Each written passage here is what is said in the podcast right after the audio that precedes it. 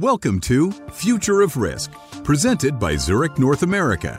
A look at the changing risk and resilience landscape with insights on the challenges facing businesses today and tomorrow. Hi, this is Renee Koa from Zurich North America. I'm really excited to bring you this week's episode, which three of my Zurich colleagues recorded at the AGC's 2021 Construction Safety and Health virtual conference in July. James Boileau, Construction Segment Director, John Tate, Vice President of Construction Risk Engineering, and Andrea Edwards, Principal Risk Engineer, discussed the major post pandemic challenges facing the construction industry today. Here's an expanded version of their conversation. Welcome to the 2021 AGC Safety and Health Convention. I'm James Boileau, Construction Segment Director with Zurich North America and the Risk Engineering Group. Here with me also from Zurich's Risk Engineering team are John Tate, Vice President of our Construction Risk Engineering, and Andrea Edwards, Principal Risk Engineer. Thank you both for joining me. Well, thank you, James. Glad to be here. Thank you for having me, James. We're pleased to be part of this year's AGC conference to explore issues important to the construction industry and the people who work in it.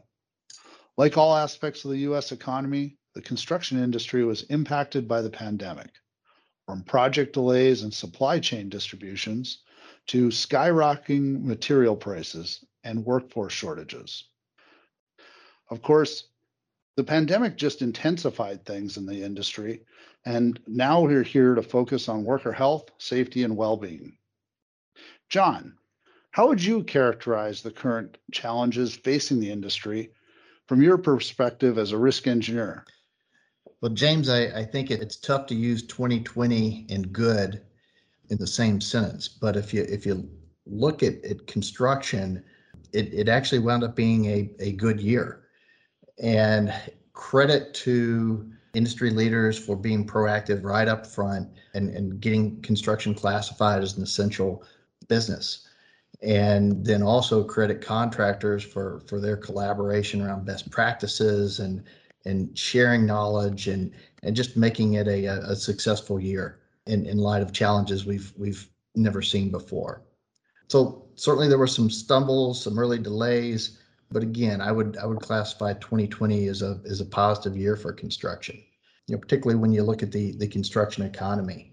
And as we move into 2021, you know, we're seeing uh, you know some robust robust growth and i think you can look down the road to 2025 and say it will continue at least that long the dodge momentum index jumped 9.1% in may which would forecast you know, design work being done by the engineers that should should manifest itself as work in place beginning in 12 months architectural billings index was at 57.1, which is the highest it's been since 2007. And anything over 50 indicates that the architects have more design work on their desk than they did the prior month. So that would suggest that you know we're going to have more growth again in 9 to 12 months. So anyways, sum all that to say uh, the future looks bright for construction for the for the coming years. Yeah. Well, and John, you were part of a research group as well, looking at workforce shortages before the pandemic.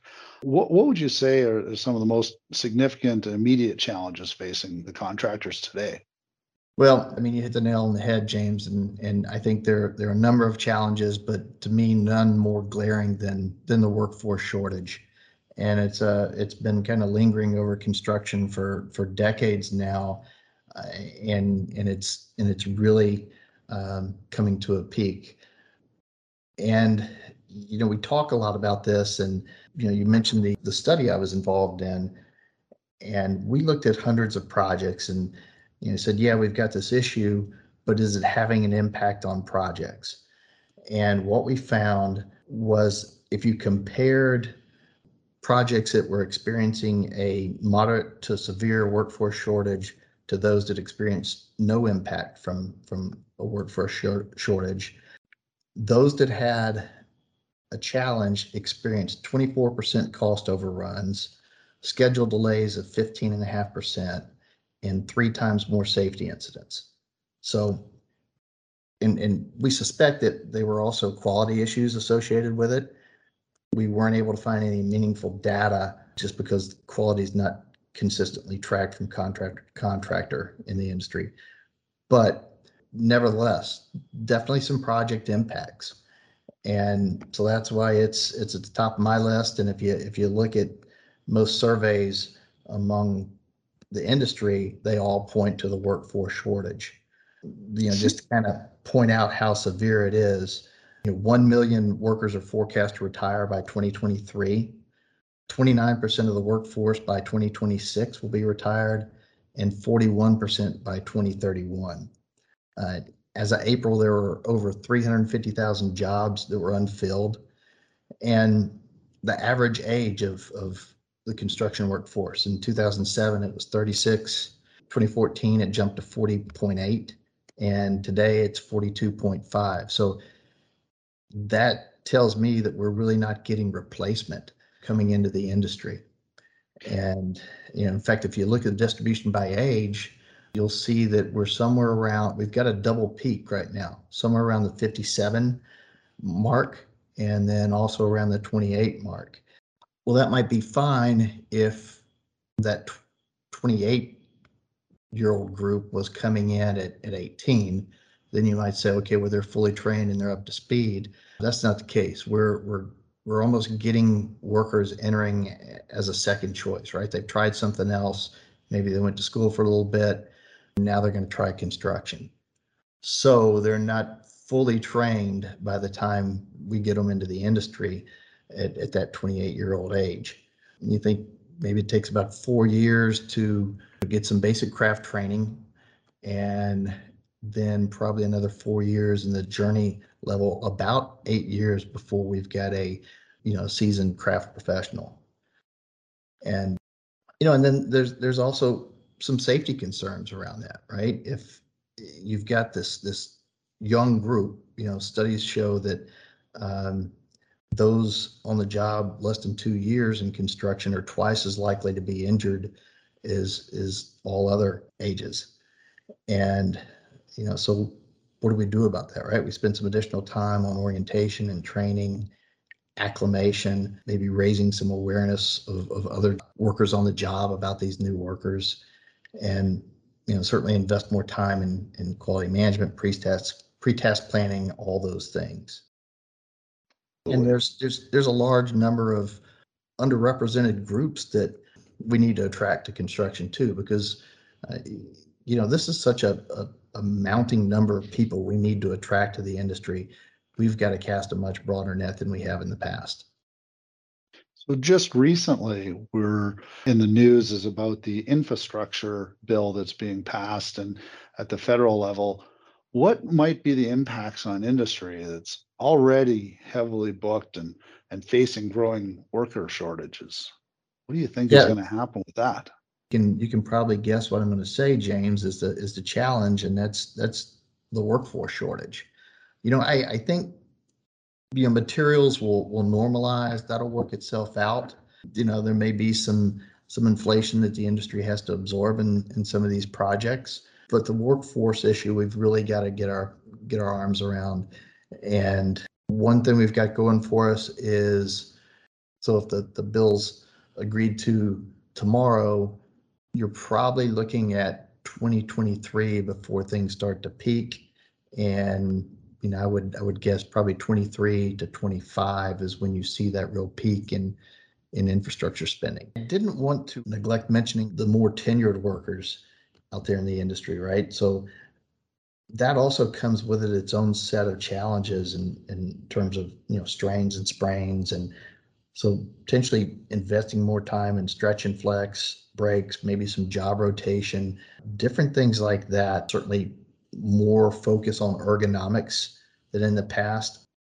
Wow, John, that was a perfect segue into my next topic. And I want to introduce Andrea, part of our risk engineering uh, team, and her one of her roles is promoting employee wellness programs. Andrea, looking at construction, how would you characterize the challenges of today? It's well known that there's definitely uh, risks that workers face when they're on the job. As John did touch on, there's working with heavy machinery, there's working at height, there's risks of strains and sprains, there's lifting, there's different motions that for more tenured workers that are closer to retirement, if they're not doing the proper stretch and flex, well, for anybody, but it becomes more important to make sure you're following up with those stretch and flex type programs, keeping your muscles limber, even if you're using them. The stretching decreases as we age. But you also have the younger employees who aren't used to maybe they've they're fit and but they're not used to the uh, on the job type exercises and muscle uses and they need to be aware that it's still important to make sure you train adequately for the or prepare your body adequately and keep in shape. So it's important to keep their bodies fit and agile for the work that they do that's already very strenuous. And then there's also as john also had touched on the worker shortage. So then that puts more strain on the people who actually are in the workforce. So they're working longer hours they're working possibly they're trying to fit in some overtime because there is there's some financial issues that a lot of us face. So they want to try to work as much as they can to keep up with the job and to keep up with the with mm-hmm. their own needs at home. They may be working more days in a row than is typically recommended. So and that puts an additional stress and lack of sleep. Maybe they have to be driving long distances to get to their job site so that could turn a 8 to 10 hour day into 12 to 14 hours and then they're just turning around and doing the same thing over and over again. It seems like that that within construction it's even it's even hitting harder and and and we're seeing high it's the second highest industry for suicide rates what what are some of those factors beside that that you could add to to help uh, us understand that so the CDC actually did a study and they found that construction related occupations are the highest suicide rate amongst all occupational groups. It's shown that male dominated industries do have higher suicide rates. And while they're trying, there are efforts to try to change that, but it's a slow moving process that have a hard enough time getting any workers, let alone diversifying. So, and then most people, there's typically a stereotype, as you touched on. If you imagine a construction worker, people often have a similar picture, but I mean, that in a way is there for a reason. You have these big, strong guys who also are sort of inherently maybe the more strong, stoic type. And talking about their feelings or things that they're struggling with is not typically part of their inherent nature. So, what what are some other things employers can do to engage with workers on these issues to make a difference? Well, I think, as you mentioned, like making sure that the employees are aware of their either having making sure that the employers have an EAP that their people can reach out to, and then notifying their employees that these services are available. If there is uh, a suicide that occurs, making providing the emotional support for the other workers, and you want to make sure that people know that you're there for them. Somebody's listening and somebody cares about them. So creating safe environments where they can they can come for help. Absolutely. Mm-hmm. Well, thank you, Andrea, uh, for your thoughts on this critical issue. John, thank you for also joining me. I uh, hope everyone enjoys the AGC conference. Uh, th- and I'd like to thank all the members for listening to us. Have a good day. Thanks for listening to Future of Risk, presented by Zurich North America. If you like the show, we'd appreciate it if you left a comment or review wherever you get your favorite podcasts. Let us know what you think at media at zurichna.com and join us next week. The information in this audio recording was compiled from sources believed to be reliable for general information purposes and is intended for Zurich clients and business partners. The information contained here may be useful to you or your enterprise when developing your own policies and procedures. The policies and procedures applicable to your enterprise should take into account the specific circumstances of your business and business environment, which is beyond the capacity of this podcast. Any and all information provided is not intended to constitute advice of any nature and is specifically not legal advice, and accordingly, you should consult with your own legal counsel. We do not guarantee guarantee the accuracy of this information presented or any results and further assume no liability in connection with this recording and the information provided therein. Moreover, Zurich reminds you that the information provided cannot be assumed to contain every acceptable safety and compliance procedure or that additional procedures might not be appropriate under the circumstances. The subject matter of this recording is not tied to any specific insurance product, nor will adopting these policies and procedures ensure coverage under any insurance policy. We encourage listeners to seek additional information from credible sources. Thank you.